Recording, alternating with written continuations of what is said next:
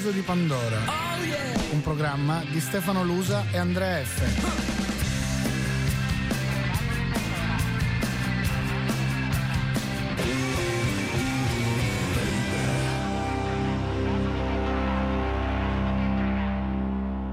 E al vaso di Pandora andiamo a Victoria in Canada dove c'è Fasla Amat che più volte ha parlato di Turchia al vaso di Pandora, del ricercatrice del Centro di Studi Globali nonché eh, di Osservatorio Balcani e Caucaso. Buongiorno Fasla, grazie di essere ancora una volta con noi al vaso di Pandora. Buongiorno a voi e grazie molto per l'invito. Senti, un vecchio proverbio turco dice che eh, chi cerca un amico senza difetti rimane senza amici e trova solo difetti. E, e un po' mi pare che sia il filo conduttore della politica estera turca e anche del modo in cui la Turchia si è mossa dalla sua fondazione eh, in qua. Ricordiamo che tra pochi giorni proprio ricorrerà il eh, centesimo anniversario della proclamazione eh, della eh, Repubblica, il 29 di eh, ottobre del 1923. Insomma, una Turchia che ha saputo in qualche modo navigare no? tra Scilla e Cariddi, tra Oriente e Occidente e ponendosi anche col ruolo di mediatrice qualche volta. Eh, sì, assolutamente. Eh, la Turchia negli ultimi anni, eh, con, sotto il governo del Partito della Giustizia e dello Sviluppo, ha sempre più ehm, portato avanti una politica estera ehm, basata sull'affermazione dell'indipendenza della Turchia e anche come una potenza regionale con una propria specifica identità nazionale e anche legata al fattore religioso, essendo la Turchia un paese ehm, a eh, maggioranza musulmana. E naturalmente ehm, la posizione politica della Turchia, eh, politica estera, e per eh, diversi decenni prima del governo, eh, del governo del Partito della Giustizia e dello Sviluppo e anche durante i primi anni dello stesso governo eh, era sempre eh, considerata soprattutto eh, allineata con eh, i partner occidentali. Ecco, ricordo che la Turchia è un membro della Nato dal 1952, seconda forza militare più ampia all'interno della Nato. E, e, però eh, nel tempo ecco, eh, le scelte in politica estera eh, del governo di Erdogan hanno fatto prendere alla Turchia una direzione eh, diversa e appunto sempre ehm, cercando di eh, creare questa immagine di una Turchia molto più attiva eh, dal punto di vista eh, geopolitico, eh, di eh, equilibrismo anche se vogliamo tra eh, diversi attori della regione e non eh, necessariamente sempre in accordo con i partner occidentali. E, e, naturalmente eh, questo ha eh, portato a, uh, sia a vantaggi per la Turchia sia a, a complicazioni nel tempo. E, ehm, va detto che eh, ecco, la Turchia eh, nel portare avanti questo tipo di politica non è neanche stata eh, particolarmente costante negli anni. all'inizio, per esempio, ehm, nei primi anni 2000 eh, la Turchia ha portato avanti una politica eh, che era stata chiamata Zero problemi con i vicini, eh, nel segno di eh, creare un ravvicinamento, un dialogo eh, con eh, tutti gli attori eh, della regione medio orientale e, e del Caucaso del Sud e mm, cercando di eh, ristabilire rapporti con l'Armenia, eh, mm, eh, con la Siria, l'Egitto e, e, e altri attori regionali, ma eh, nel tempo questo tipo di politica eh, basato sul, eh, diciamo su, sulla dottrina della strategia eh, eh, di creare una, un rapporto eh, di, di, profondità strategica elaborato dall'allora ministro degli esteri Davutoglu e pian pianino ha lasciato spazio ad un eh, crescente eh, ad un crescente eh, posizione della Turchia in crescente con, contrasto con eh, tutti questi eh, attori regionali e paesi confinanti. ecco, è nel 2015, no? Eh, nel... Fa, è nel 2015 che in qualche modo Erdogan fa partire una nuova linea no? denominata Nuova Turchia che è caratterizzata da un maggiore interventismo eh, rispetto a quelle che sono le minacce considerate dalla Turchia. Diciamo, ricordiamo la prima operazione militare fu quella in Siria a sostegno dell'esercito siriano. Eh, ovviamente il, lì c'era la questione dei mh, mm, kurda che insomma ad Ankara viene seguita sempre con maggiore eh, con, sempre con molto diciamo, interesse e preoccupazione, mm, no? E quindi mm, sì, sì, eh, diciamo che in realtà forse eh, la, il cambio di rotta si può rintracciare anche all'inizio eh, delle primavere arabe. E quindi sì, in Siria soprattutto, dove eh, il governo di Erdogan ha preso una posizione ehm, diciamo, molto critica nei confronti eh, del governo di Assad, eh, anche mirato al, a un cambio di regime, ecco, a, c'era questa, questa aspettativa eh, inizialmente. E naturalmente la questione kurda legata in Siria che è considerata eh, da Ankara una, una questione primaria eh, della sicurezza nazionale. E quindi eh, tutto eh, il sostegno eh, dato, offerto negli anni dalla Turchia a gruppi eh, diciamo di eh, matrice islamista eh, in Siria per combattere da una parte sia eh, i curdi e eh, il um, governo, il, le, le, milizie del governo eh, siriano ecco, hanno portato a tante conseguenze, tra cui anche un deterioramento dei rapporti con l'alleato storico, gli Stati Uniti, che invece eh, si eh, appoggiavano, si appoggiano al, alle forze eh, guidate dai curdi siriani eh, che eh, invece ehm, sono stati di fondamentale importanza nel insomma, ridurre il, il, danno eh, del, dell'ISIS eh, in Siria e, e suscitarne la eh, ritirata in qualche modo. E, ehm, però la Turchia eh, si è dimostrata anche costante eh, negli anni nel perseguire il, eh, i propri obiettivi e, e basta pensare appunto come eh, accennavi tu a eh, interventi anche eh, militare propriamente eh, nel 2016, nel 2018, nel 2019 in, nel nord della Siria, um, giustificandosi come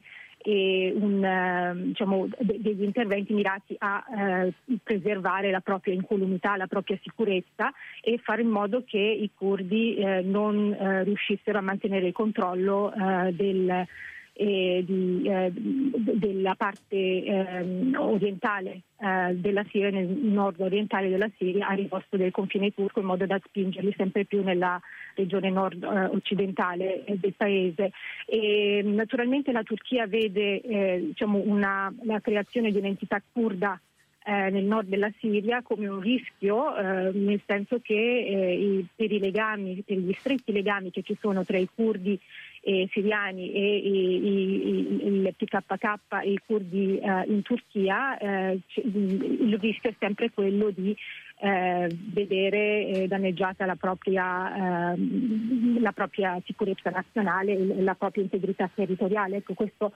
eh, fin da sempre, fin dalla fondazione della Repubblica, è stato uno dei tasselli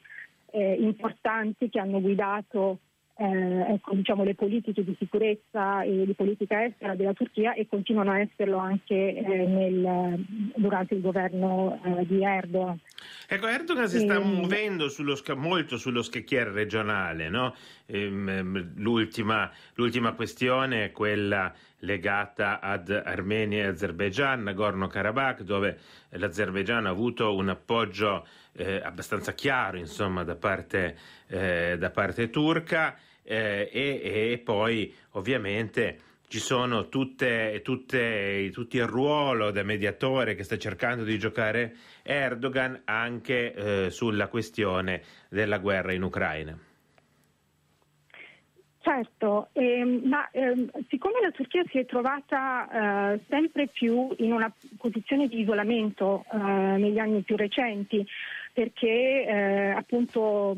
cercando di affermare la propria predominanza come attore regionale, in qualche modo eh, ha creato eh, grande ostilità eh, in altri attori che eh, in qualche modo l'hanno esclusa eh, da eh, una serie di rapporti che si sono stabiliti nel, in, nella regione, penso per esempio nel Mediterraneo, le alleanze che si sono stabilite tra Israele, Grecia, Grecia e Repubblica di Cipro o eh, anche eh, con eh, l'inclusione eh, di Arabia Saudita, dell'Arabia Saudita, di eh, appunto sempre Israele, Egitto, anche col supporto esterno della Francia. Ecco, diciamo che ehm, più la Turchia in qualche modo ha cercato di stabilire la propria predominanza, più è stata isolata. Quindi ehm, in qualche modo la Turchia facendosi e presentandosi da mediatore in conflitti eh, come quello per esempio Ucraina, dell'Ucraina, come attore capace di dialogare sia con la Russia eh, che eh, con l'Ucraina, ha cercato un po' di eh,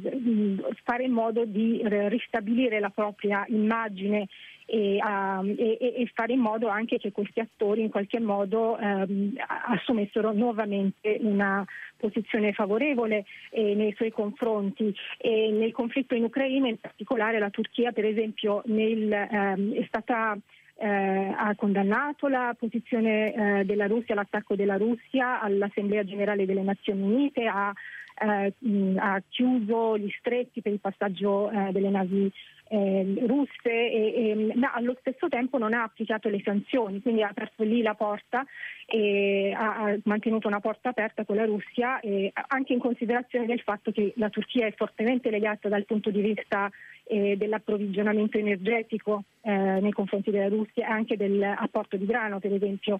e, ma eh, al contempo ha eh, continuato a vendere armi all'Ucraina e, e si è eh, detta comunque eh, assolutamente contraria all'invasione dell'integrità territoriale dell'Ucraina. Con l'Ucraina sono stati stabiliti rapporti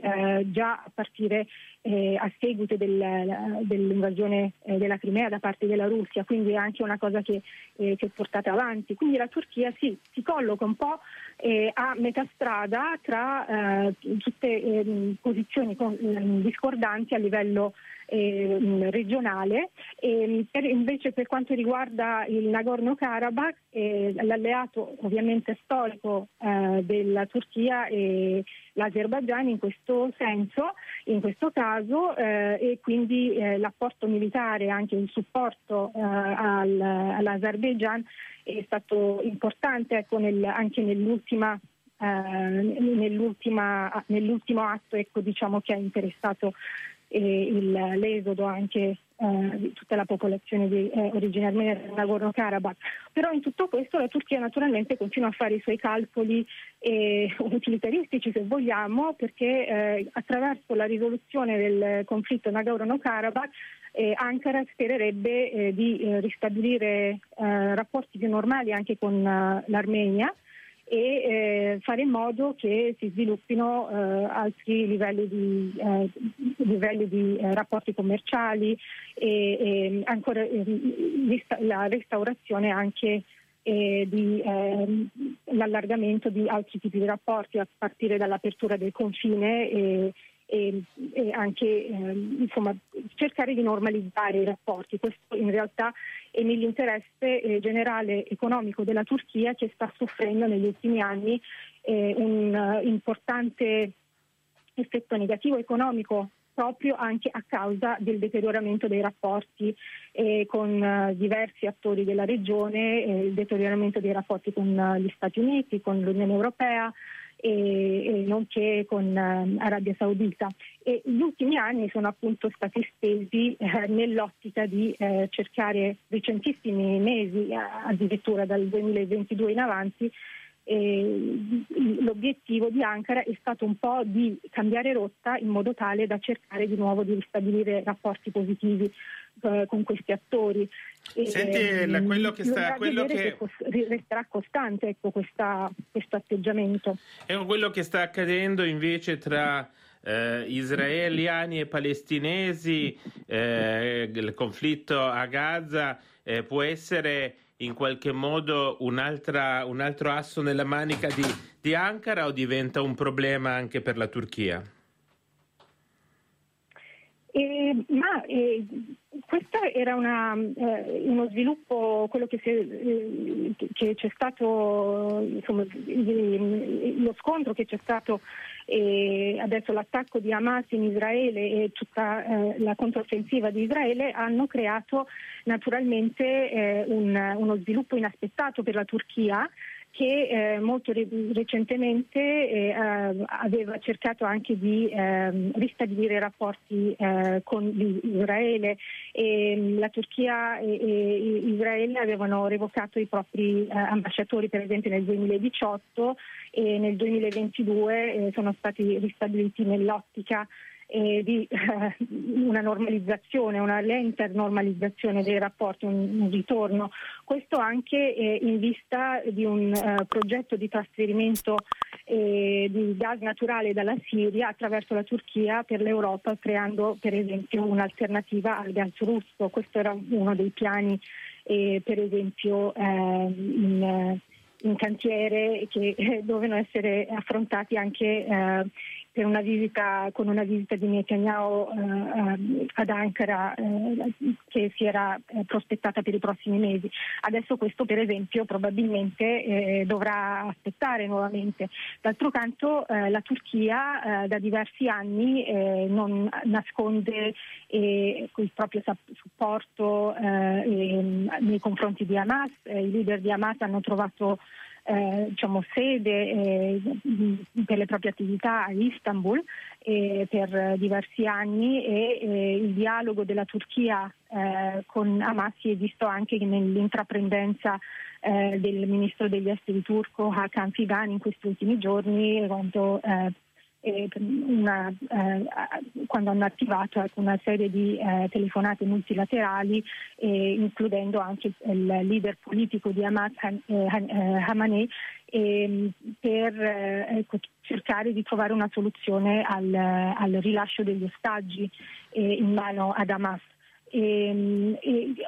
la Turchia in, in, tutto questo ha dimostrato di eh, cercare, eh, da una parte ha condannato molto eh, come, come, solito l'attacco israeliano eh, a Gaza indiscriminato e,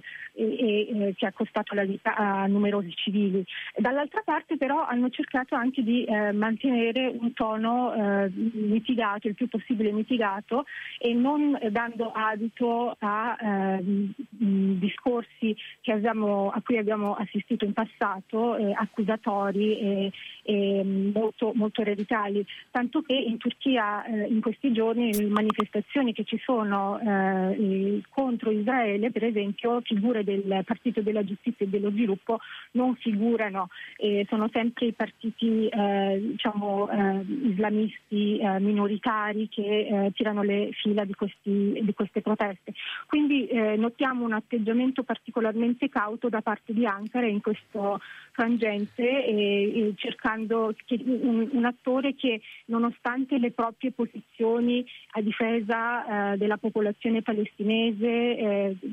che, sempre, che l'ha caratterizzata negli anni e eh, anche un discorso diciamo eh, che cerca di ehm, trarre vantaggio anche dal, dal, discorso dell'essere tutti musulmani e far parte della stessa religione, allo stesso tempo Erdogan eh, cerca anche di eh, mantenere eh, questo questa sorta di equilibrio che a gran fatica è riuscito a ristabilire negli ultimi mesi. Quindi ehm, eh, bisognerà vedere un po' come e si svilupperà adesso eh, la situazione e, e, in base a quello anche Ranchi dovrà decidere eh, da che parte muoversi.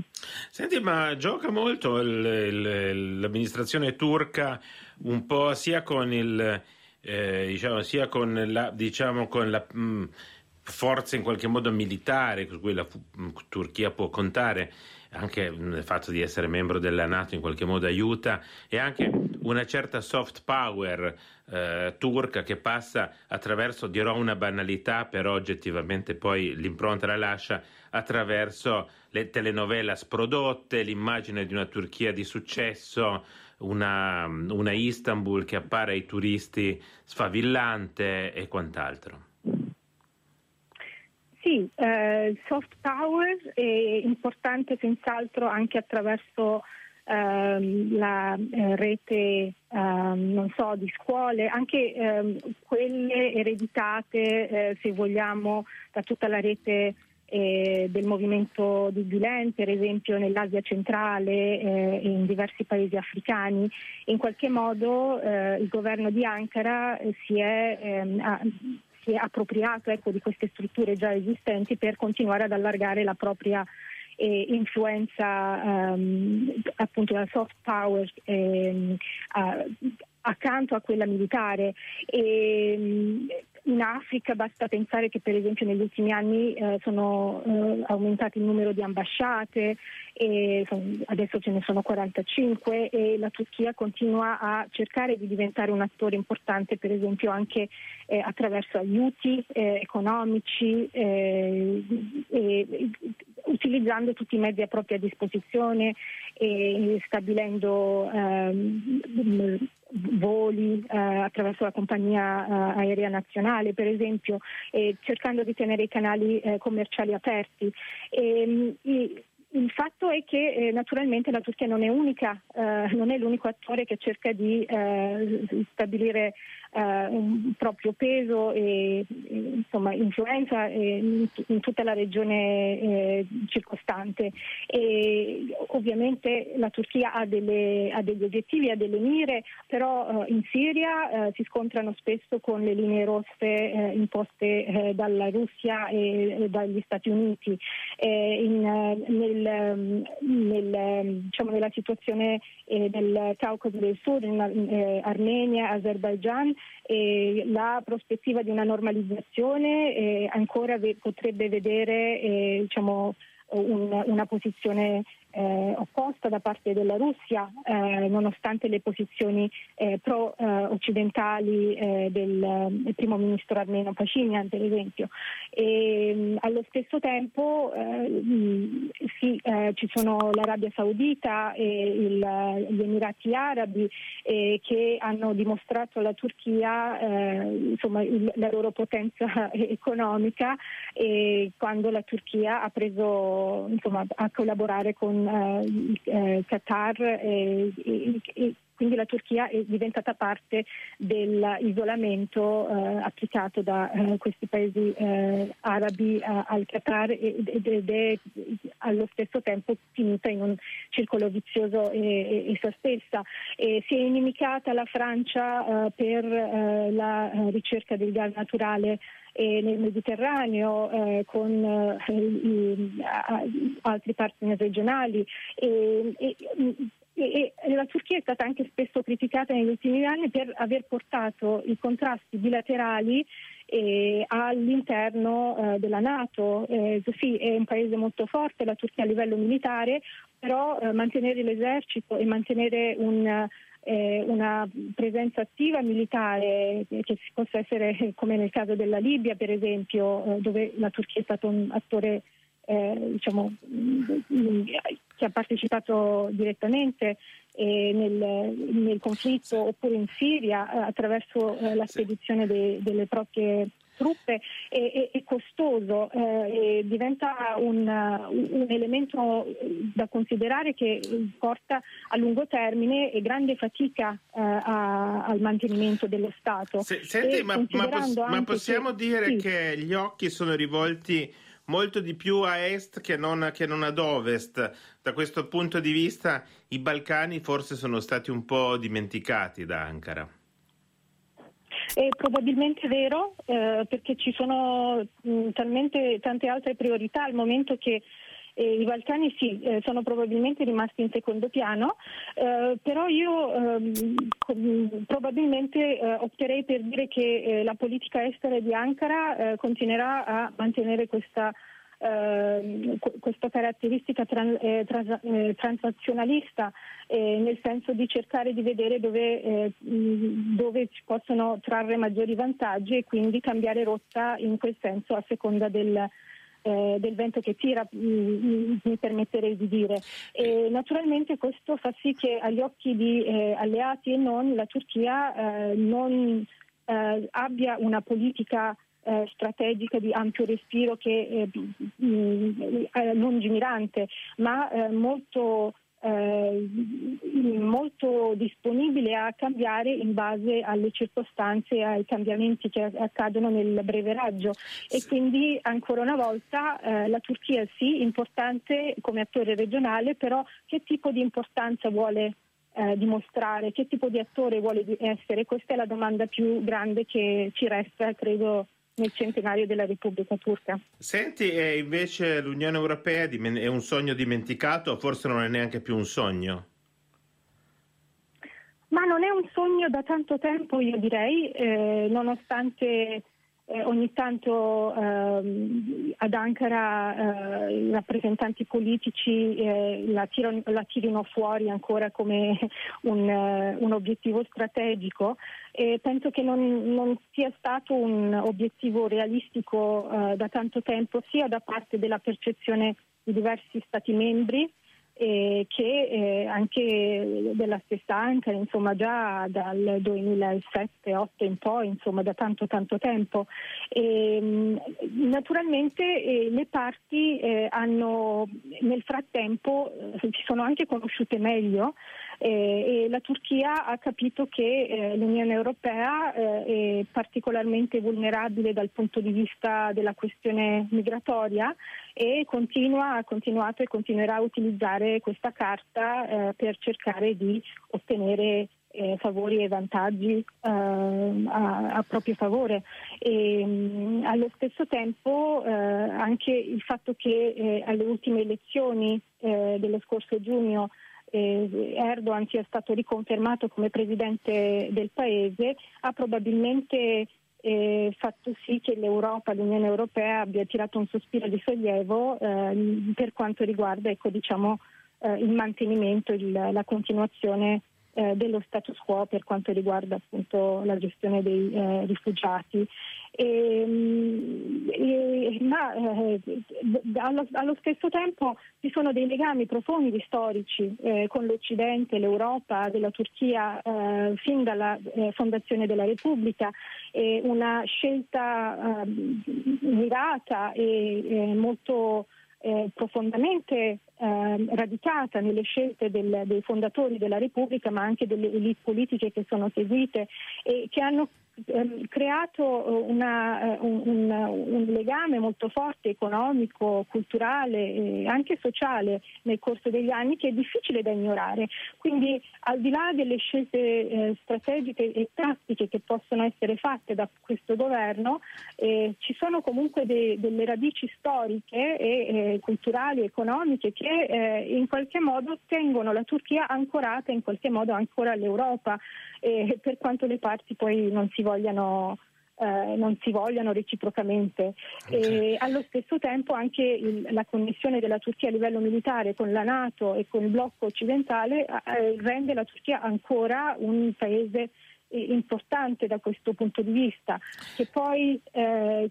se questa figura continuerà a mantenere lo stesso peso nel, nel giro degli anni è tutta un'incognita, però eh, sta di fatto che eh, la Turchia si trova in questo bilico. Al, in tra, insomma, tra, tra, Oriente e Occidente. Grazie, grazie. Faslamad di averci raccontato la geopolitica turca. Noi tra un po' da Victoria in Canada passeremo a Francoforte dove c'è Martina Cafola, la fiera eh, del libro. Ne parleremo tra un attimo, ma prima ci prendiamo una piccola pausa.